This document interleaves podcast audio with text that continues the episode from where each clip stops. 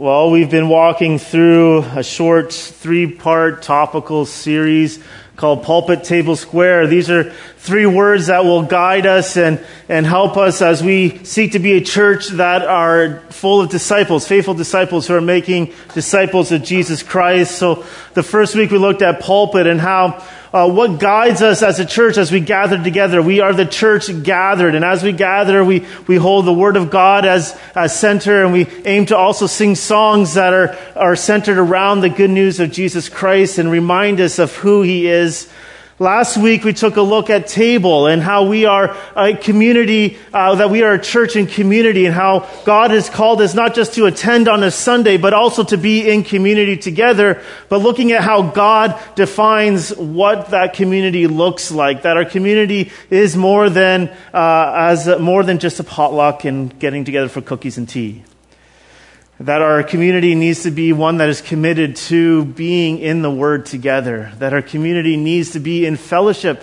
together, but also that our community needs to be in prayer together. And today we're finishing off our topical series of, of these three words, taking a look at square.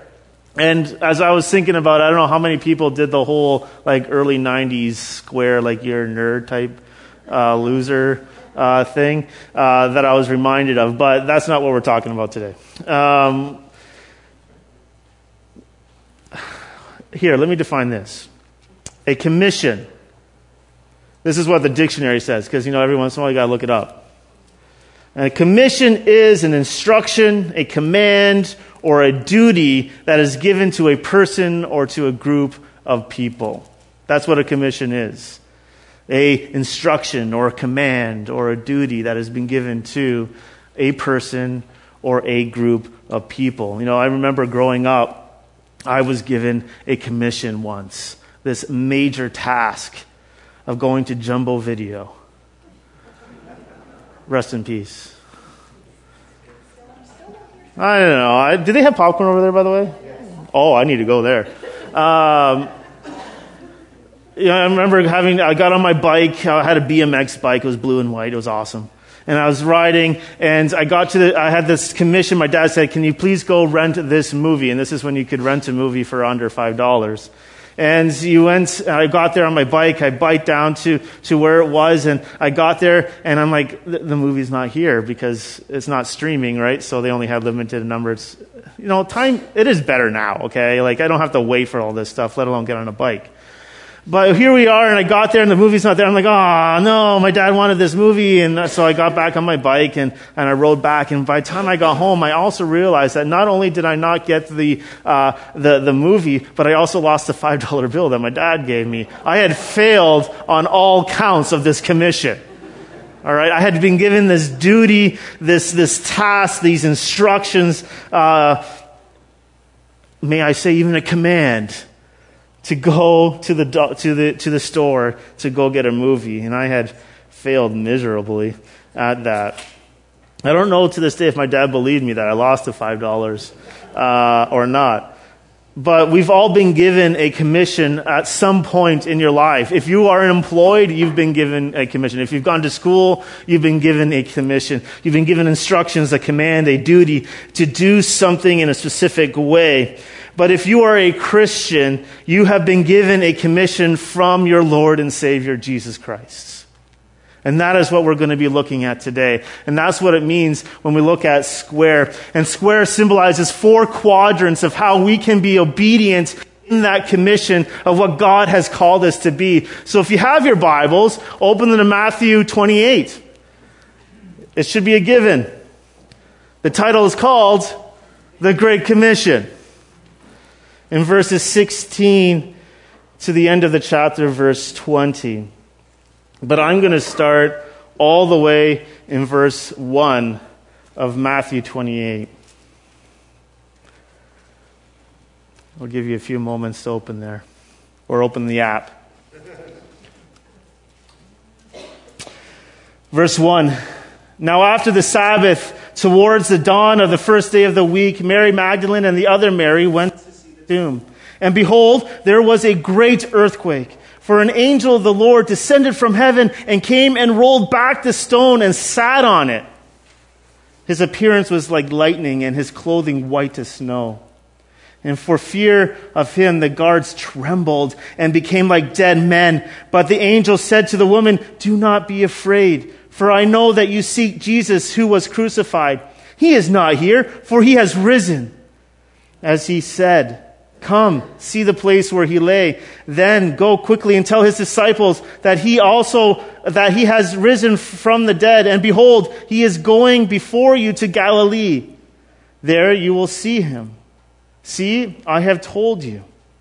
So they departed quickly from the tomb with fear and, and, great joy and ran to the, tell the disciples. And behold, Jesus met them and said, Greetings. And they came up and took hold of his feet and, and worshiped him. Then Jesus said to them, Do not be afraid. Go and tell my brothers to go to Galilee, and there they will see me. While they were going, behold, some of the guard went into the city and told the chief priests all that had taken place. And when they had assembled with the elders and had taken counsel, they gave a sufficient sum of money to the soldiers and said, Tell people his disciples came by night and stole him away while you, were sleep, while we were sleep, asleep. And if this comes to the governor's ears, we will satisfy him and keep you out of trouble. So they took the money and did as they were directed. And they, and this story has been spread among the Jews to this day. Now, the eleven disciples went to Galilee to the mountain to which Jesus had directed them. And when they saw him, they worshiped him, but some doubted. And Jesus came and said to them, All authority in heaven and on earth has been given to me. Go therefore and make disciples of all nations, baptizing them in the name of the Father and of the Son and of the Holy Spirit, teaching them to observe all that I have commanded you. And behold, I am with you always to the end of the age. This is the word of the Lord. Let me pray.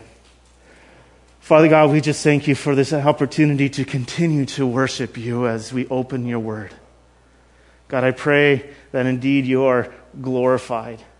So, Lord, I do want to preach so that you are glorified, and I want to speak of you and, and praise your name. And God, I can't do this on my own, so by your Spirit, will you help me preach this sermon with what is needed? Use this sermon to bring glory to your name and joy to the people and salvation to the lost. And amen. Verse 16.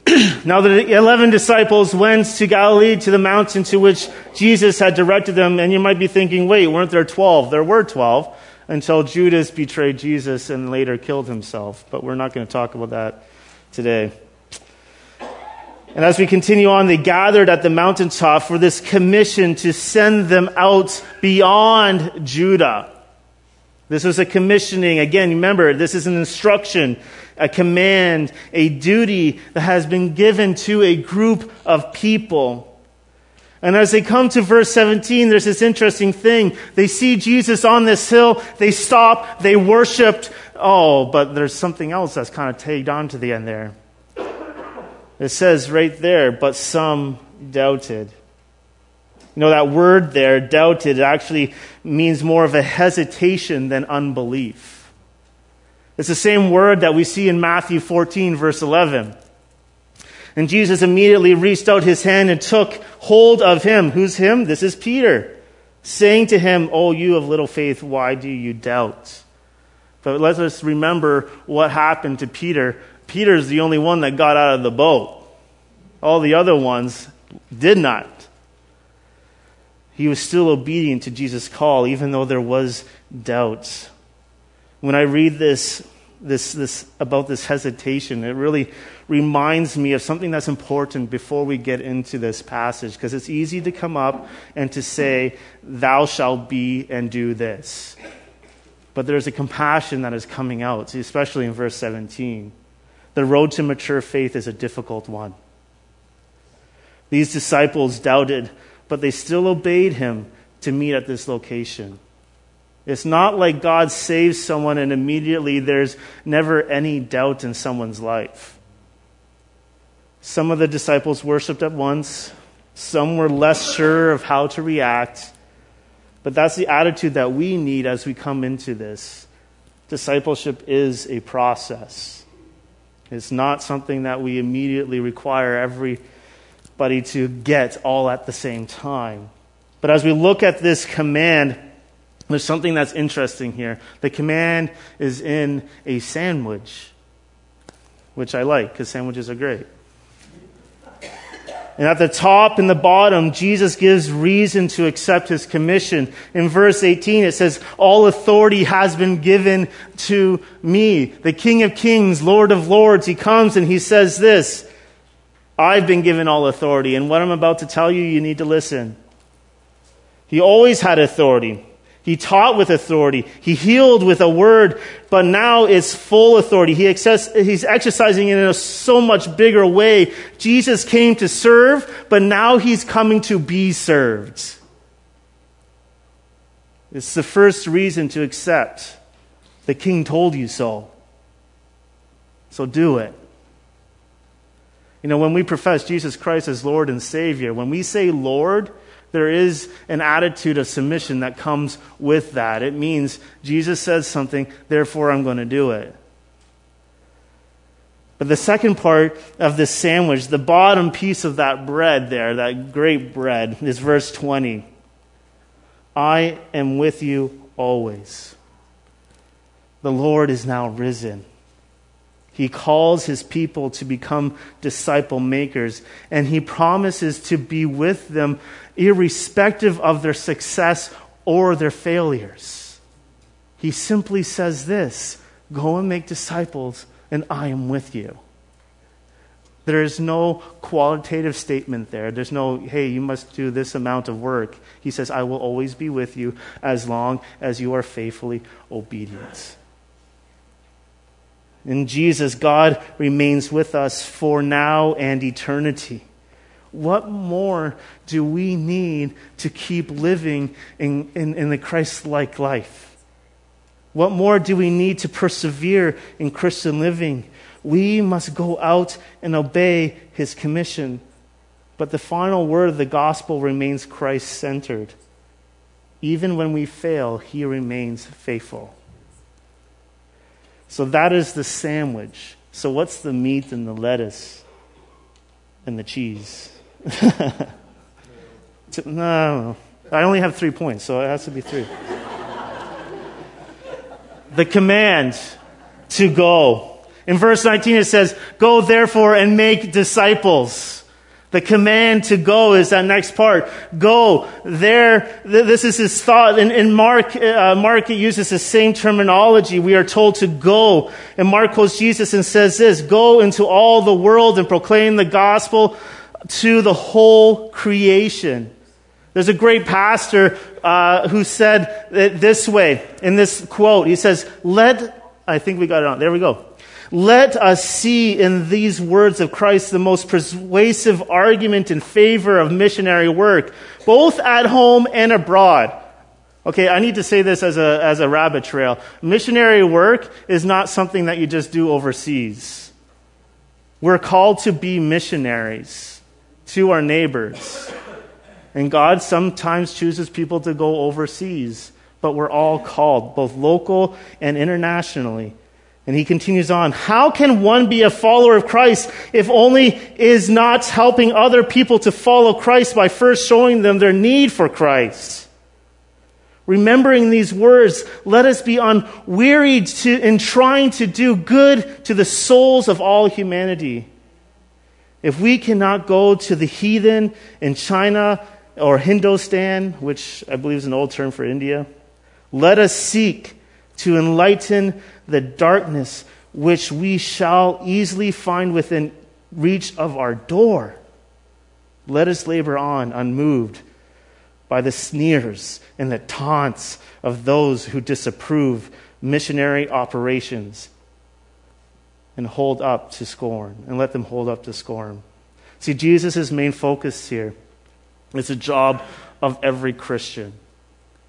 This isn't something that is isolated to the pastor or the missionaries. This is for anybody who calls himself a follower of Christ. Jesus' main focus here is for everyone. That we are called to duplicate ourselves wherever we may be. And it says this Go and make disciples as he continues on. And notice that it's not, hey, go and grow the church. Grow, go and, and tell everybody about Jesus, even. Or go and make converts. Those things are assumed. The essential commission is not tell people about Jesus, is not preach the gospel, is not grow your church, is not make converts. Jesus commissions, assumes all these things. It goes even deeper and commands us to make disciples. To make disciples is to lead new believers to maturity so that they understand and, and follow Jesus and eventually become leaders too. By making disciples, the church stays strong over the generations. And let me say this a church that does not have a burden for the Great Commission does not raise up elders. It does not. It doesn't raise up men and women who meet the qualifications of what it means to be uh, a mature in Christ because there's no push to go out, there's no need. There's no need to make disciples. We've got all of what we need right here. But then the, the command to go is to make disciples. And then it says, Jesus says, all nations. And at the beginning, let me ask you this question. If you know your little bit of church history, how did the disciples do with doing that? They didn't do it. They're preached with power. There's awesome miracles that happened. The lame saw, the walk. No, no, the lame walked, the blind saw. There was great courage as they faced threats. But how did they do with the all nations part? God had to raise up men like Stephen and Philip and Paul to get the church out of the nations. And may I say, God also brought persecution on the church so that they went out of Jerusalem. Aren't we the same, if not worse? We know about the Great Commission, but sometimes we hesitate to share our faith even with close friends, let alone to venture out to that more radical direction like overseas missions. But let me ask you this what is a disciple? A disciple is a forgiven sinner who is learning Christ in repentance of faith. And how we make disciples is this. What is discipleship making? We make disciples by persevering, uh, persevering proclamation of the Word of God by the people of God and prayerful dependence on the Spirit of God. You get it? Any part of that you? Maybe the proclamation part, but none of the strength comes from you. We make disciples by persevering, by continuing to proclaim the word of God by the people, by us, as we continue to pray for dependence on the Spirit of God. So the command is to go, going out into the world, not simply waiting for people to come to us. Me praying in my house waiting for my neighbor to knock on my door so that I can go and tell them about Jesus is not faithful obedience to the command to go. The command is to go. We are not pushy, but we do have plans, individually and corporally, corporally, corporately, there we go, to reach the word for, world for Christ.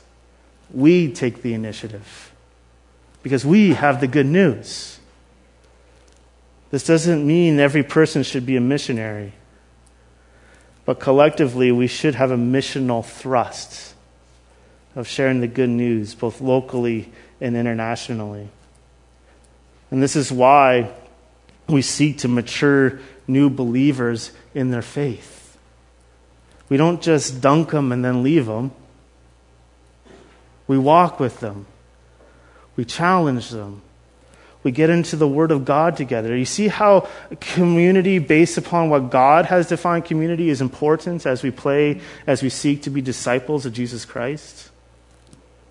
The next thing in this command is that we go and we are called to baptize. We do make disciples by first going into the world, not waiting for the world to come to us, but making disciples doesn't stop at evangelism. It continues on in the walking with them in maturity in Christ. And that's why the next command is to baptize. Baptizing them in the name of the Father and of the Son and of the Holy Spirit. So what is baptism? Baptism is an act of the church where the church is affirming and, and portraying a believer's union with Christ when we immerse them in him or her in the water. But it's also a believer's act of, of publicly committing themselves to Christ. It's like that giant neon sign that says, Look, I'm a follower of Jesus. And as they do it, we baptize them in. This is an allegiance to Jesus. It's an, it's an identifying with Jesus in public. There's no such thing as a secret Christian, if you notice. It's a public proclamation of your faith in Jesus Christ. In the name, followed by this wonderful list, in the name of the Father and of the Son and the Holy Spirit. This is the clearest example of the Trinity in the Gospels. When we baptize into the name of Jesus, we confess Jesus is equal with the Father, God. And throughout Matthew, he's constantly giving hints to Jesus more than just a man. He's more than just a prophet. He is God himself. And Jesus is calling us as we go out to call others that God calls to himself to identify with Jesus in public in this act of baptism refusing to be baptized or neglecting to be baptized is really a refusal of identifying yourself with Jesus. It's weird when you kind of flip it around, isn't it? So we have baptism classes. And if you need a refresher, uh, or you're thinking about what in the world is he talking about, we have baptism classes where we walk through baptism and what the Bible says about it. If you want to take that step of obedience, come and talk to me. In fact, we're going to have a baptism service in the next month or two. So if you want to be part of that group, come talk to me. And then that next command here is the command to teach, teaching them to observe all that I have commanded. See, teaching observance to all of Jesus' commands forms the heart of disciple making. Evangelism must be holistic. It's not just me going out telling people about Jesus, but it's when God uses that proclamation and God calls someone to himself, it's me also walking with them, teaching them to obey all that he has commanded. We walk with them, remembering that the road to, to mature faith is a road, a hard road with ups and downs. I remember years ago I saw this picture, a meme, uh, had one picture of, uh, the, the title was What I Thought My Sanctification Would Be Like, which was a straight line. And then the other side of the picture was what my sanctification is really like and it was like this squiggliness thing going all over the place upwards. We walk with them.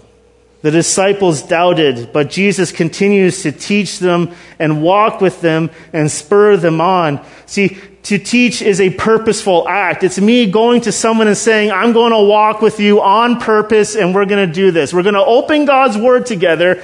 We're not going to base our, our, our, our, view of who God is on what I feel. We're going to get right into God's word and we're going to study it and know it. I'm going to teach you to obey all that God has commanded you to do and to be.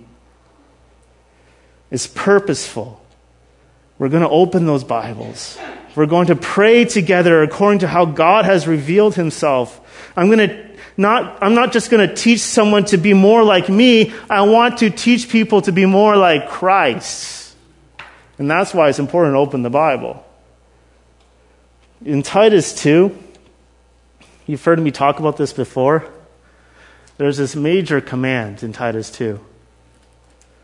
It commands the older woman to walk with the younger woman, and the older men to walk with the younger men. To encourage them to continue to grow in Christ's likeness. This reminds me of an old pastor that I once knew who said every Christian should have three types of people in their lives. They should have a Paul, they should have a Timothy, and they should have a Barnabas. There should be someone that is pouring into you and encouraging to grow in Christ likeness. You should be pouring into someone else because Jesus told you to as, his, as your king. And also, yes, let's not neglect, you should have a Barnabas. And that Barnabas should also, at some times, be able to smack you across the head. But we need those three types of people in our life to encourage us to be all that God has commanded us to be and to do. And if you don't have those three categories in your life, then you are not being faithful to the great commission that God has called you to be and to do. There's no such thing in the church saying, I served, I'm done. There's no such thing. And it's an amazing thing, right? Even if you are unable to get out all the time, the younger people have cars and can get to you. They can show up at your place. They might need a phone call, though. Actually, they, let's say not might. They will, because let's be honest. Right? We are commanded to do these things. We need to teach. Uh, we, teaching observance to all of Jesus' commands forms the heart of making disciples. Evangelism must be holistic. We must not only go out, we must not only baptize, but we must also teach. So what? The church can be involved in many good things, but miss the Great Commission. The mission of the church is to be faithful disciples of Jesus who go out and make disciples of Jesus Christ, who baptize them and teach them with the authority and presence of Jesus Christ. That is our mission. That is what we're called to do. If there's a church out there that has any mission that is not rooted in this, it's not a biblical mission. That's our mission. God gave it to us. Now we got to do it. So here's the question. Why do I often why do I so often disobey this commission? Why? Why do you so often disobey this very simple commission. I think we forget the sandwich that this commission is in. Jesus has all authority, and he tells us to do something. I think sometimes we focus so much on Jesus being my buddy, my homeboy, as a t shirt used to say, rather than him being your Lord. And he told you to do something. The other part of it is this we forget the promise that He is our King that will be with us as we step out in obedience. Isn't that an amazing thing? That the very word of God who created all things, the sustainer of our faith, is with us as we step out in obedience with Him. It's an amazing thing. But also, I wonder if we truly believe what the gospel is. If I understand that there is a holy God who created all things, that I have sinned against that holy God, and because of that sin, my right, my punishment is hell, eternal separation from Him. But praise be to God who stepped down from His throne to pay the price for my sin so that when I confess Jesus Christ as my Lord and Savior, when I've repented and believe and rest in what Christ has done for me on the cross, I can have eternal life. If I truly believe that, how can I look into my neighbors or my siblings' eyes or my coworkers and see that without Jesus Christ, they're going to the place that I was saved from? I have a firefighter friend who is an elder in his church. He says he calls it the four C's of the church. He calls it comfortable, complacent, consumeristic, compartmentalization. He's really happy all the time. When you think about it, I'm comfortable, so I'm not acknowledging God as the authority in my life. I'm complacent, maybe I'm just ignoring it. And consumeristic, it's all about me. I compartmentalize.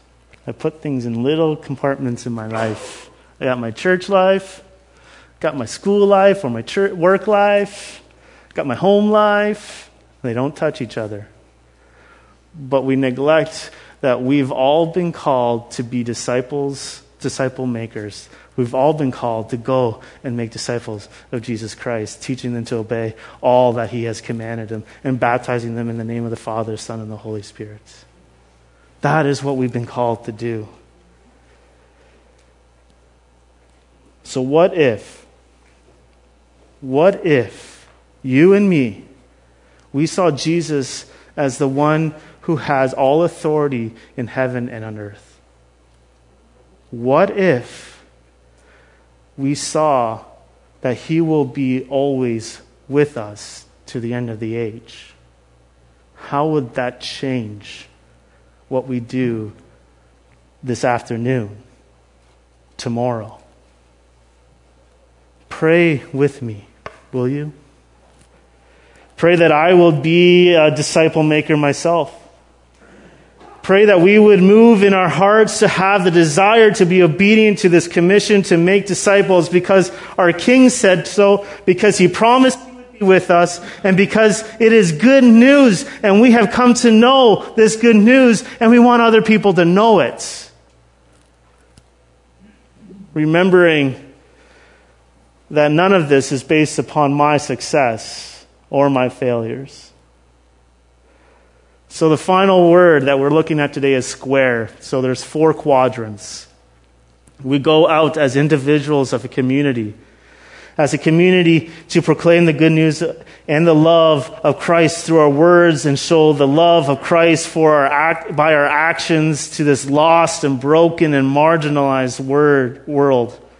We aim to be a church that is looking outwards, not just inward. As we are faithful disciples who go out and make disciples, we are the church in the city. And we do this in four ways through participation, we represent Christ implicitly and explicitly. Through restoration, like mercy projects through our hands on and practical ways, not neglecting our job to share the good news of Jesus Christ, but through practical ways as well. We have things like the Booley Cafe, we have our tax clinic, we have our Christmas hampers, we have a food bank, gift cards. All of those things are our, our way of seeking to restore. We do this through conversations, having conversations and inviting into dialogue this could be from uh, being really bold and being a street preacher, or simply walking across the streets, or simply having that conversation with the other mom at the park. Someone asked me, so are you feeling convicted about these things? And this is why we just we're finishing up our biblical conversation class next week. If I was smart, I would have started it like this Tuesday, but I didn't. So you'll have to wait till the next round. But we have our biblical conversation course to equip one another so that we can have these conversations with people. And the fourth way that we do this is through multiplication. Done through church planting and revitalization. As the church, we multiply by supporting church plants through praying for them. When was the last time you prayed for Chelsea Green? It's our sister church that was just planted a year and so ago. It, all, it also comes out by sending others, by coaching young pastors and befriending pastors. Someone asked me if we would ever hire another staff person, and we've talked about this before, but my, truly my hope is this My hope is that our next staff person we hire is one who will help us achieve the goal to multiply. That we ourselves can go and be part of a church plant ourselves. Partnering with all of our other sister churches here in the city to reach the city, to be disciples. So, this has been our series. Pulpit, we are the church gathered. Circle, we are the church in community. And square, we are the church in the city. These are three words that will help us to be disciples that are making disciples of Jesus Christ. Will you continue to pray with me that we would be this? That God would place on our hearts a desire that lines up with what He has, His heart is. That we would be committed together to the Word of God, that we would be in in community, that we would be in prayer, that we would go and make disciples of all nations, baptizing them in the name of the Father, the Son, and the Holy Spirit. Let us be faithful because God has told us, and because He's made a promise, and He's never broken His promise, that He will be with us as we seek out to be faithful. Let me pray. Father God, I just thank you for who you are and what you have done. God, I just pray that we would have a renewed sense of the good news of Jesus Christ, that Christ has died for our sins and that you rose again. Lord, I pray that we would be a faithful, both individually and corporately, in being what you have called us to do and to be, to go and make disciples. May we do that here in this church. May we lock arms with those who are younger and older than us and, and encourage each other to, into maturity in Christ. May we go out into our neighborhood proclaiming the good news of Jesus Christ. And amen.